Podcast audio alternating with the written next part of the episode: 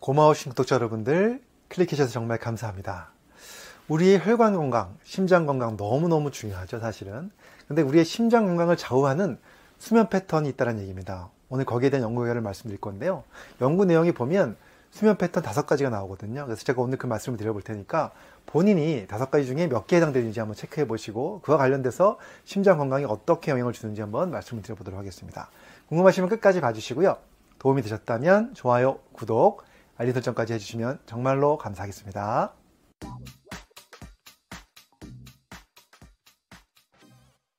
안녕하세요. 교육을 전공한 교육하는 의사, 가정의학과 전문의 이동환입니다. 제가 오늘 보여드릴 연구 결과는요, Circulation이라고 하는 굉장히 유명한 학술지죠. 여기에 research letter로 실린 연구 결과에 대한 내용인데요.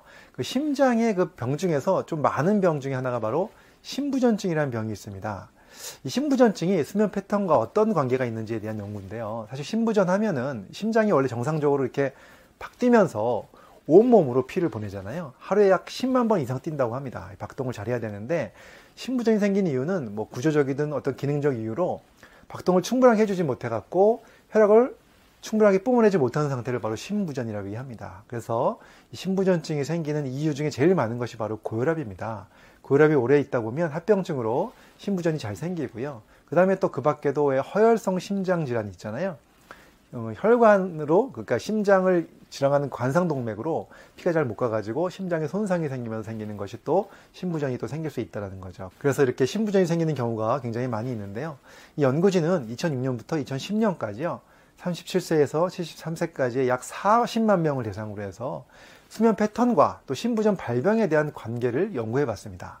10년 동안 관찰해 봤더니 약 40만 명 중에서 5,221건의 심부전 발생이 어, 생겼고요. 그 중에서 어떤 사람들이 잘 생겼는지를 봤습니다. 수면 패턴과 관련해서 봤는데 제가 지금부터 다섯 가지 수면 패턴을 말씀을 드려볼 텐데 몇 가지나 가지고 계신지 체크해 보시면 좋겠습니다. 물론 많이 가지고 있을수록 좋은 거니까 한번 체크해 보시겠습니다. 첫 번째는요. 수면 시간이 약 7시간에서 8시간 정도 되는 것을 얘기하고 있습니다. 충분히 주무신다는 얘기죠. 하루에 7시간보다 못 자게 되면 좀 문제가 생기는데 7시간 이상 충분히 물론 8시간이라고 돼 있지만 조금 더 주무셔도 상관없을 것 같습니다. 어쨌든 7시간 이상 충분하게 주무시는 분들은 어, 여기에 첫 번째 해당되는 거고요. 두 번째는요. 주로 늦잠을 자지 않고 아침에 일어나는 사람들입니다. 이 밤낮이 바뀐 분들도 있잖아요. 또는 너무 늦게까지 안 자고 또 늦게 일어나는 분들도 있는데 그런 패턴이 아니라 정상적으로 아침에 일찍 일어나는 패턴 그런 패턴을 가지신 분들 두 번째 체크하시면 되고요. 세 번째는 불면증이 없이 잠을 잘 잔다 이겁니다. 그래서 뭐 잠을 못 자서 괴로워하거나 또 자꾸 자꾸 깨가지고 힘들거나 이런 거 없이 잠을 잘 자는 경우에 세 번째고요. 네 번째는 코를 골지 않고 잔다라는 거죠. 네 번째도 코걸이가 없는 것이 네 번째고 다섯 번째는 낮 시간에 심하게 졸리운 증상이 없는 경우입니다. 밤에 잠을 잘 못 자면 당연히 낮에 굉장히 많이 졸립겠죠. 그런데 이런 증상이 없다는 얘기는 그래도 밤에 잠을 잘 잤다는 얘기이기 때문에 다섯 번째 낮 시간에 심하게 졸린 증상이 없다. 그래서 다섯 가지 중에서 몇개 해당되는지 한번 체크해 보시면 좋을 텐데요. 일단은 가장 다섯 개가 다 해당되는 경우가 5점이죠. 그 다음에 4개면 4점, 3개면 3점, 그 다음에 2개면 2점입니다. 자, 하나밖에 없거나 아니면 없는 경우를 기준으로 했을 때, 두 개인 경우, 2점인 경우는요, 이 심부전증이 생길 위험 확률이 15%가 감소하고요. 3개인 경우는 28%가 감소했고요. 4개인 경우는 38%가 감소했고요. 5가지가 다 갖고 있는 경우는 이 심부전이 생길 확률이 42%나 감소했다는 겁니다. 굉장히 많이 차이가 나죠.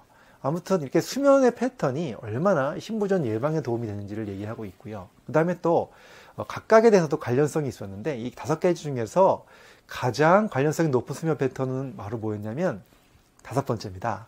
낮 시간에 심하게 졸린 증상이 없는 경우입니다. 그런 경우는요, 어, 그렇지 않은 경우보다 심부전이 생길 확률이 34%나 낮출 수가 있었습니다. 그 다음에 두 번째로 관련이 높았던 것은 바로 3번, 불면증이 없는 경우입니다. 불면증 없이 잠을 잘 자는 경우는 그렇지 않은 경우보다 심부전증이 생길 위험률이 17%나 감소했습니다. 자, 여러분들 어떠십니까? 사실 수면이라는 것이 굉장히 많은 곳에 영향을 주죠. 우리 면역력하고도 관련이 있고, 우리의 또 정신적인 건강하고도 관련이 있는데, 수면을 잘 취하는 분들이 확실히 심장 건강에도 좋다. 그래서 이 심부전 발생 위험률을 떨어뜨린다는 얘기를 드리고 있습니다. 자, 여러분들 정말 이제부터 수면 잘 취하시고 좋은 건강한 수면을 통해서 더 건강한 생활 되시길 바라겠습니다. 감사합니다.